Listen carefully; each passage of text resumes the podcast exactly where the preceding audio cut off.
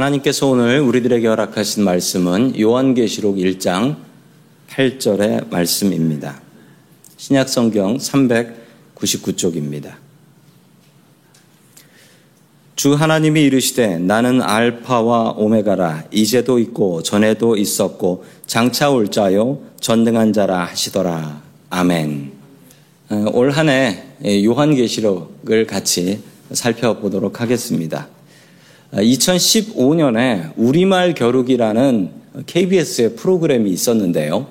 어, 한국말, 우리말을 퀴즈로 내서 문제를 푸는 내용이었습니다. 어, 그런데 거기에 나온 문제 중에 아주 당황스러운 문제가 나왔습니다. 어떤 문제였냐면요. 어, 초성 맞추기 문제, 첫소리 맞추기 문제였는데, 어, 시옷, 비읍, 니은이라는 설명을 주면서 이걸 맞춰보라는 거예요. 어떤 말인지. 힌트는 남편. 성도님들은 무엇을 생각하셨습니까?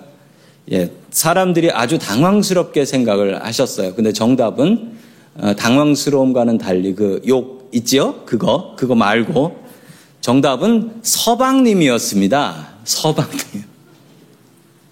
어, 그런데 그걸 보면서, 아, 저건 서방님이 아니라 그거야, 라고, 예, 그 숫자 들어간 그 욕을 생각하시는 분들도 계셨대요. 그 도대체 저런 문제를 낸 사람이 누구야? 라고 생각하셨고, 또 저 여자분은 감사하게도 당연히 서방님이지요. 라고 하면서 맞추셨어요.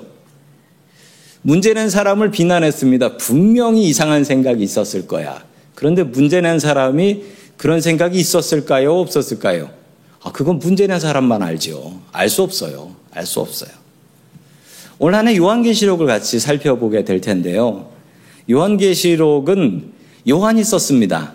우리 지난주까지만 해도 우리 요한복음을 우리가 보지 않았습니까? 작년 내내 요한복음을 봤는데 똑같은 사람 요한이 쓴 겁니다.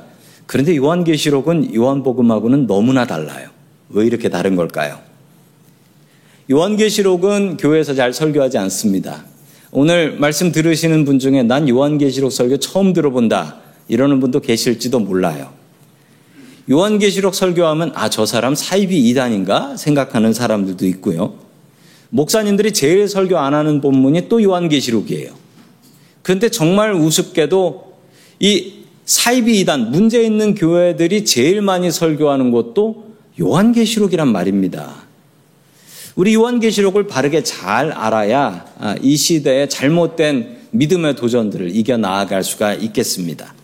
자, 첫 번째 하나님께서 우리들에게 주시는 말씀은 할 수 있는 일에 집중하라 라는 말씀입니다. 올 한 해 할 수 있는 일에 집중하십시오.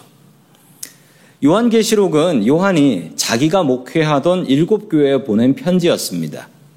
이 편지를 잘 이해하시려면요. 편지를 보낸 사람의 context라고 하지요.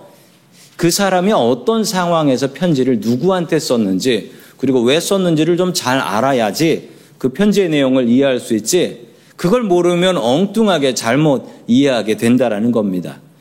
남한테 온 편지를 내가 읽으면 그 뭔 내용인지 어떻게 잘 알겠습니까? 지난 시간에 말씀드린 것처럼 이 요한계시록에 나오는 요한은 예수님의 제자였습니다. 예수님의 제자였고 이 요한만 예수님께서 십자가에 못 박혀 돌아가실 때 그 자리를 지켰지요. 그러자 예수님께서 마리아를 부탁하며 이제부터 네 어머니니까 네가 잘 보살펴라 라고 하시며 돌아가셨습니다. 요한은 예수님의 이 마지막 부탁을 자신의 사명으로 여깁니다. 그리고서 자신의 동료들이 예루살렘 교회에서 하루에 새신자 3천 명씩 받아가며 성공적인 목회를 할 때 이 요한은 마리아를 안전하게 모시기 위해서 최대한 예루살렘에서부터 먼 곳, 목회하기 어려운 곳, 에베소, 지금은 터키죠, 투르키에. 거기에 있는 에베소로 가서 일곱 개의 교회를 개척하고 그 일곱 개의 교회를 섬겼습니다. 야, 일곱 개 교회니까 아주 큰 목회였구나라고 생각하실 수 있지만 그 일곱 개 교회들은 대부분 가정교회였어요. 가정집에 있는 아주 작은 개척교회들이었다라는 것입니다. 이 시기가 언제쯤이냐 하면 서기 96년경에 기록된 것으로 우리는 보고 있습니다.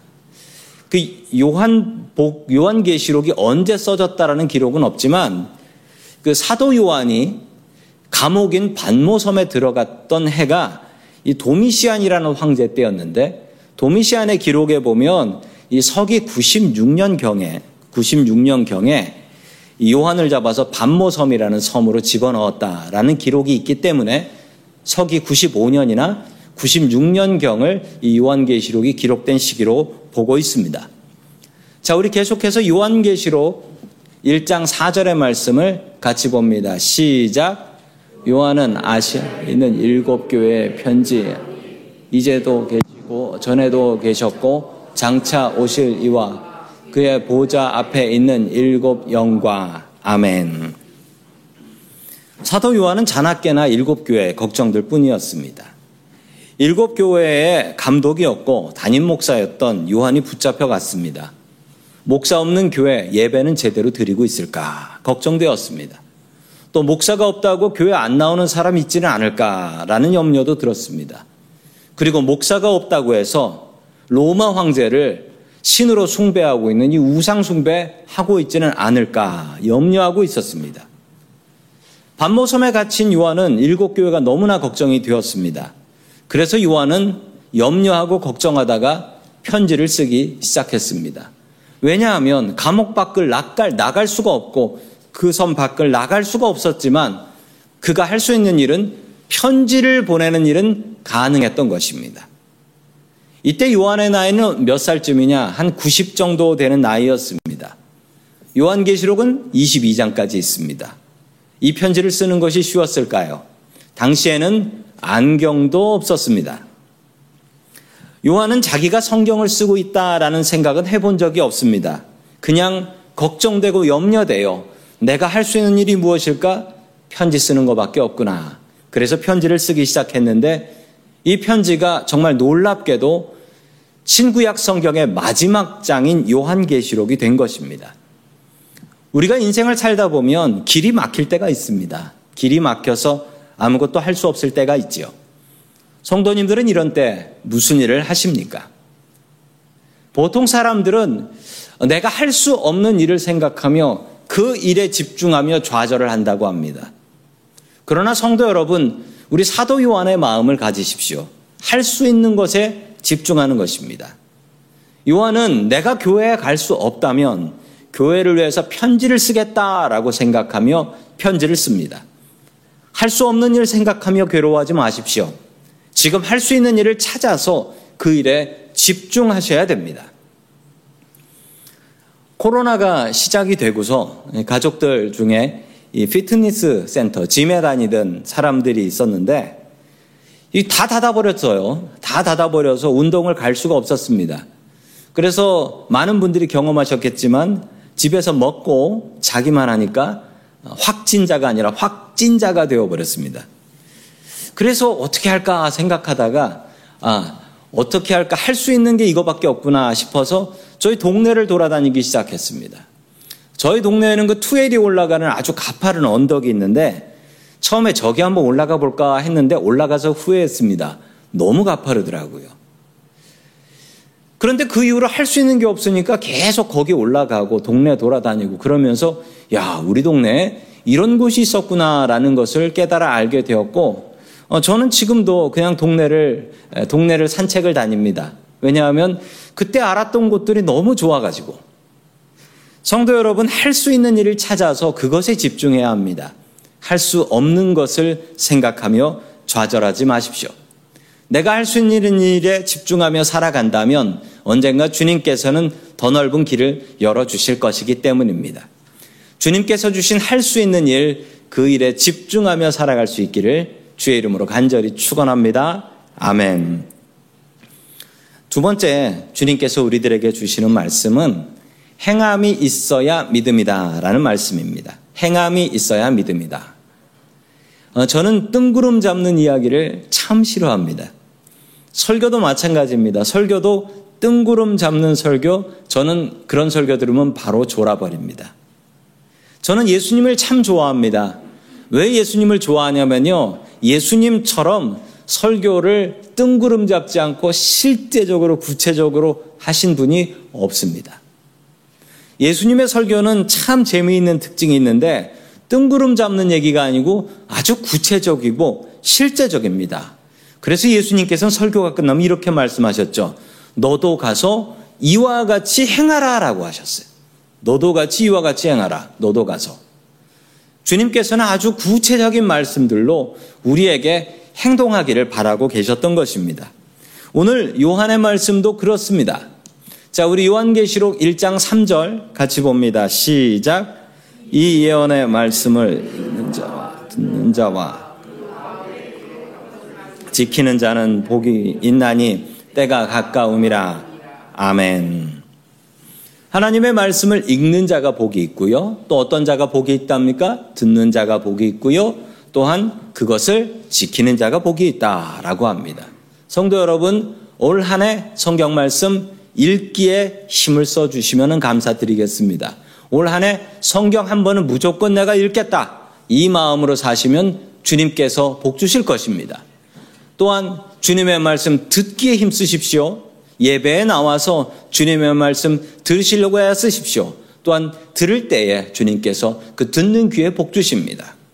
그러나 가장 복 많이 받은 사람은 누구냐면요. 그 말씀을 읽고 듣고 지키는 자가 복이 있다라는 거예요.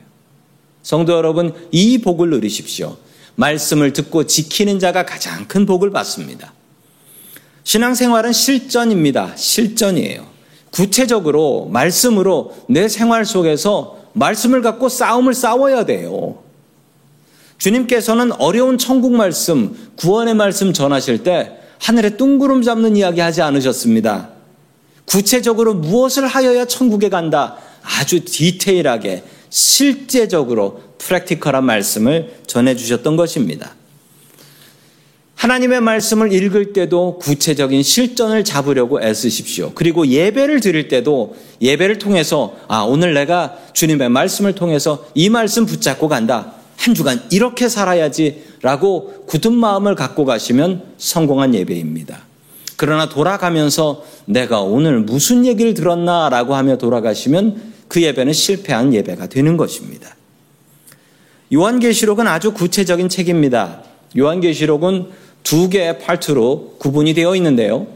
1장부터 3장까지는 일곱 교회의 이름을 불러가면서 그 일곱 교회에 지시하는 편지의 내용이 있습니다. 자, 그리고 4장부터 22장까지는 계시의 말씀인데 이 부분이 좀 뜬구름 잡는 이야기 같아 보이지만 전혀 뜬구름이 아닙니다. 그것은 말씀을 통해서 같이 살펴보도록 하겠습니다. 저 부분을 이상하게 해석하시는 분들이 너무나 많이 있습니다. 그러나 중요한 건 저 말씀을 이해하려면 제일 중요한 건 우리가 2000년 전 저 일곱 교회의 상황, 수신자가 되어 보는 겁니다. 편지를 받아보는 그 상황이 되면 읽으면서 바로 알 수 있는 내용들입니다. 그 당시에 가장 큰 도전은 교회의 가장 큰 도전은 황제 숭배였습니다. 황제 숭배. 당시 로마는 황제 숭배라는 괴물 같은 종교를 만들었습니다. 원래 황제는 신이 아니었죠. 그냥 사람이었습니다. 지금 화면에 나오는 저 사람도 옥타비아누스라는 사람인데 아우구스투스라는 이름으로 바꿔버립니다. 아우구스투스는 존귀한 자라는 이름이지요. 그리고 원로원에서는 저 사람 첫 번째 황제를 사람이 아니라 신이다라고 선포해 버립니다. 그리고 모든 로마에서는 저 사람을 신으로 숭배하게 된 것이지요. 로마 제국은 문제가 하나 있었습니다. 제국이 커지면 커질수록 문제가 있었는데 제국이 너무너무 커지게 되니까 너무 다양한 민족들과 너무 다양한 문화들과 너무 다양한 종교들 때문에 도무지 이 제국은 하나가 될 수가 없었던 것입니다. 그래서 로마 제국은 이 제국을 하나로 묶을 수 있는 것을 하나 만들어내자. 무엇인가? 바로 황제는 하나이니 황제를 신으로 섬기면 되겠네. 그래서 로마 제국은 저 황제 숭배라는 종교를, 저 괴물 같은 종교를 만들고 모든 로마에서는 저 종교를 숭배해야 한다. 로마 황제에게 절하지 않는 사람들은 가혹한 박해를 받았습니다. 로마는 이렇게 이야기했습니다. 너희들의 종교와 너희들의 신도 인정한다. 그러나 그 신 위에 우리의 신 로마 황제가 있다라는 걸 인정해라. 인정하지 않으면 가혹하게 박해하고 죽였습니다. 로마 황제에게 절하지 않는 사람에게는 페널티가 주어졌는데 그 당시 유명한 페널티로는 로마 황제에게 절하지 않은 자는 절한 사람들만 스탬프를 받을 수 있었고 그리고 그 사람들만 그것을 가지고 시장에서 물건을 살 수 있게 했다라고 합니다. 로마 황제에게 절하지 않는 사람들은 제대로 된 직장을 얻을 수도 없었습니다. 로마 제국은 기독교인들을 이렇게 박해하기 시작했던 것이죠. 요한이 일곱 교회에 보내고 싶었던 메시지는 바로 이것이었습니다. 요한계시록의 내용을 딱 한 문장으로 정리하자면 이렇습니다. 멸망할 로마 황제를 신으로 섬기지 말아라. 우리 주님만이 오직 유일한 하나님이시다. 이 얘기를 편지에 적고 싶었던 겁니다. 이 얘기를. 이 얘기를 적어서 보내고 싶은데 문제가 하나 있었습니다. 문제는 지금 사도 요한은 반모라는 저 섬, 에베소에서 멀리 떨어져 있지요? 저 섬에 죄수로 유배되어 있다라는 사실이었습니다. 반모섬은 참 아름다운 섬입니다. 저렇게 생긴 섬입니다. 문제가 무엇이었냐면 편지를 써서 내보내게 되면요. 감옥에서 편지를 써서 내보낼 때는 센서십, 검열이라는 걸 받게 됩니다. 로마 군인들이 읽어 보고서 그 중에 로마 황제를 욕한다든지 황제 숭배를 금지한다든지 뭐 이런 내용이 있으면 그냥 그 편지는 찢어버렸습니다. 저 편지를 섬 바깥으로 내보내야 되는데 어떻게 해야 하나 그러다가 요한은 머리를 쓰기 시작합니다. 요한은 요한과 교인들만 아는 암호로 편지를 기록하기 시작한 것입니다. 로마 군인들이 봐서 찢어버릴 만한 내용은 그 부분을 암호로 처리한 것입니다. 지금도 선교하시는 분들 선교 편지를 보낼 때그 선교하면 안 되는 지역에서 하시는 분들은 선교사님이 아니라 사장님이라고 합니다. 사장님이라고. 어, 저도 어, 중국 쪽에 계신 선교사님한테 보낼 때는 목사님한테도 사장님이라고 보내요. 왜냐하면 그거 암호로 보내야 되거든요. 암호로 안 보내면 그거 그랬다 잘못하면 붙잡혀 가거든요. 당시 일곱 교회 성도들은 그 암호들을 알고 있었기 때문에 그 편지를 이해할 수 있었고 그 편지를 보면서 눈물을 흘리게 됩니다. 앞으로 배울 요한계시록의 말씀은 구체적입니다. 2000년 전 일곱 교회의 마음으로 읽으신다면 은혜가 넘치실 것입니다. 신앙생활은 실전입니다. 행함이 있어야 됩니다. 구체적으로 믿으셔야 됩니다. 뜬구름 잡지 마십시오. 성경 말씀에 은혜 많이 받으시고 그 은혜의 말씀으로 내 삶을 변화시켜 나아가고 주님의 말씀을 증거하며 살아가는 주의 백성들 될 수 있기를 주의 이름으로 간절히 축원합니다. 아멘. 마지막 세 번째 주님께서 주시는 말씀은 하나님은 알파와 오메가가 되신다라는 말씀입니다. 퀴즈 하나 내겠습니다. 해하고 달 중에 어떤 게 더 큽니까? 사이즈가. 모르세요? 당연히 해가 크지요. 해가 큰데 해가 얼마나 크냐면 400배가 더 크답니다. 400배가.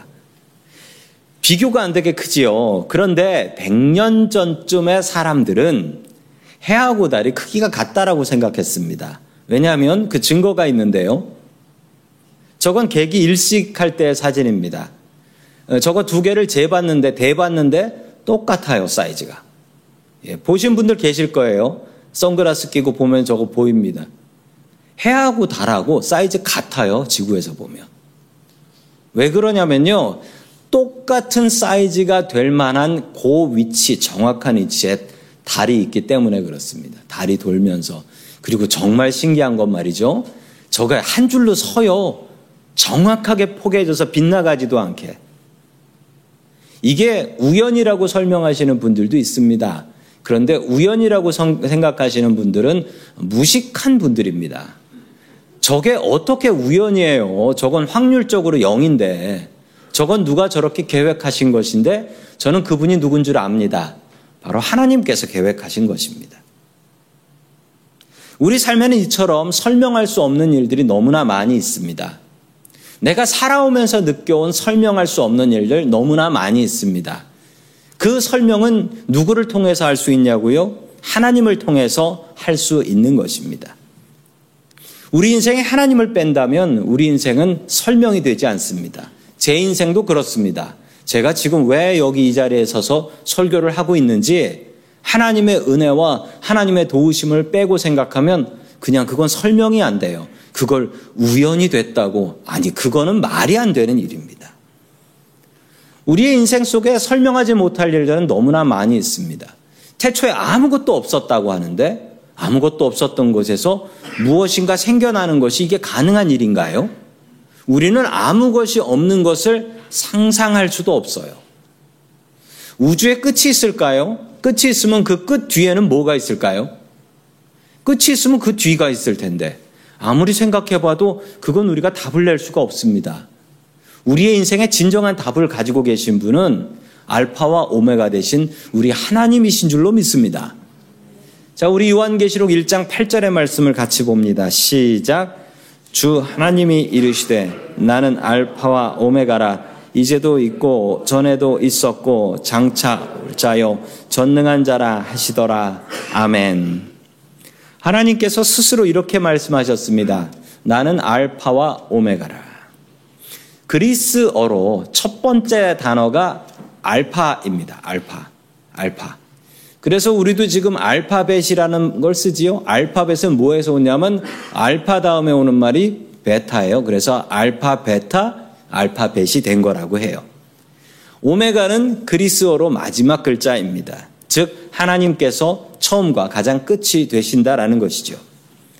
요한은 하나님을 알파와 오메가로 믿었습니다. 그의 인생은 정말 답이 없었습니다. 그의 나이는 이 편지를 쓰는 나이는 90세 정도였습니다. 소아시아의 일곱 교회를 섬기고 있습니다. 담임 목사 없는 일곱 교회 어떻게 될까요? 나이가 90이니 이제 내가 살 날이 얼마 남지 않은 것 같은데 내가 죽고 나면 교회는 어떻게 될까? 사도 요한은 예수님을 직접 따라다녔던 예수님의 제자이고 친척이었습니다. 그러나 지금 젊은 교인들은 예수님을 만나본 사람이 없는데 내가 죽고 나면 교회는 어떻게 될까? 사도 요한의 마음은 복잡했습니다. 아무리 생각해봐도 이건 답이 없었어요. 그런 요한에게 하나님께서 주신 말씀은 바로 이 말씀입니다. 나는 알파와 오메가다. 이제도 있고 전에도 있고 장차 올 자요 전능한 자다.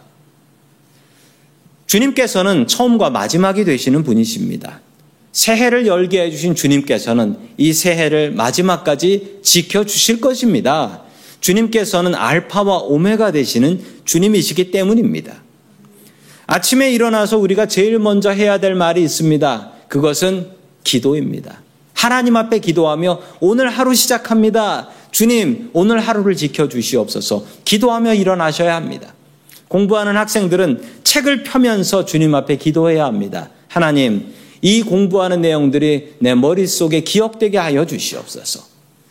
사업하고 비즈니스 하시는 분들은 가게 문을 열면서 그 문고리 붙잡고 기도하시고 여셔야 합니다. 주님, 오늘 하루도 안전하게 지켜 보호해 주시옵소서. 주님 앞에 이렇게 시작을 처음을 맡길 때 주님께서 우리의 삶과 우리의 가정과 우리의 직장을 지켜 주실 줄로 믿습니다.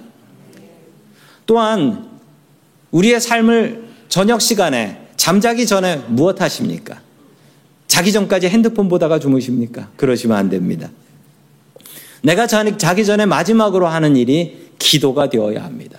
주님 그 복을 주시옵소서. 내가 기도하면 그냥 쓰러져 잘 수 있게 해 주시옵소서. 기도해야 합니다. 학생들은 책을 덮으면서 주님 이 내용들이 내 머릿속에 내 우둔한 머릿속에 기억될 수 있게 해 주시옵소서. 기도하며 덮어야 합니다. 또한 가게 문을 닫고 집에 오실 때도 아 배고프니까 빨리 집에 가자 이 마음으로 후다닥 문 닫지 마시고 다시 또 문고리를 붙잡고 주님 오늘 하루 지켜주셔 감사합니다. 밤새 안전하게 하시고 내일 아침 다시 이 문을 열게 해 주시옵소서. 기도하며 직장문을 닫아야 할 것입니다. 요한의 상황은 답이 없는 상황이었습니다. 나이 90살에 밤모섬에 유배되어 있는 상황이고 지금 교회는 어떻게 될지 답이 없었습니다. 그래서 요한은 하나님을 알파와 오메가로 믿었습니다. 주님께서 시작해 주신 인생이니 주님께서 시작해 주신 교회이니 주님께서 시작해 주신 비즈니스이니 주님께서 마지막까지 함께 해 주실 것이다. 이게 알파와 오메가의 믿음이었던 것입니다. 나는 계획 없고 나는 어떻게 될지 모르지만 주님께서는 모든 계획이 있으시다. 주님께서는 알파와 오메가가 되시니까. 지금 우리는 새해 첫날 정확히 1월 1일 신년 예배로 예배를 드리고 있습니다. 이렇게 시작된 올해는 주님께서 이 알파와 오메가 되시는 주님께서 지켜 보호해 주실 것입니다. 알파와 오메가 되시는 주님께서 올 한 해가 다 가도록 우리와 함께하여 주실 줄로 믿습니다. 그 주님을 온전히 의지하는 새해 될 수 있기를 주의 이름으로 간절히 축원합니다. 아멘. 다 함께 기도하겠습니다. 알파와 오메가 되시는 하나님 아버지, 답 없는 우리들의 인생에 찾아와 주시고 우리 인생에 답이 되어 주시니 감사드립니다. 안타까운 상황 속에 있었던 요한이 자기가 스스로 할 수 있는 일, 오직 편지 쓰는 일을 통하여 교인들을 위로하였듯이 우리들도 안 되는 것, 못하는 것에 좌절하지 말게 하시고 할 수 있는 일에 집중하며 살아갈 수 있게 도와주시옵소서. 주님 올 한 해 믿음을 실천하는 사람들이 되게 해 주시옵소서. 말보다 행동이 앞서는 사람이 되게 하여 주시고 이같이 행하라라는 그 말씀대로 믿음으로 행하는 사람 될 수 있게 도와주시옵소서. 주님께서 시작해 주신 우리들의 인생 끝까지 책임져 주심을 믿습니다. 주님께서 열어주신 2023년 새해 또한 마지막까지 지켜주실 줄로 믿습니다. 처음과 마지막이 되시는 예수 그리스도의 이름으로 기도드립니다. 아멘.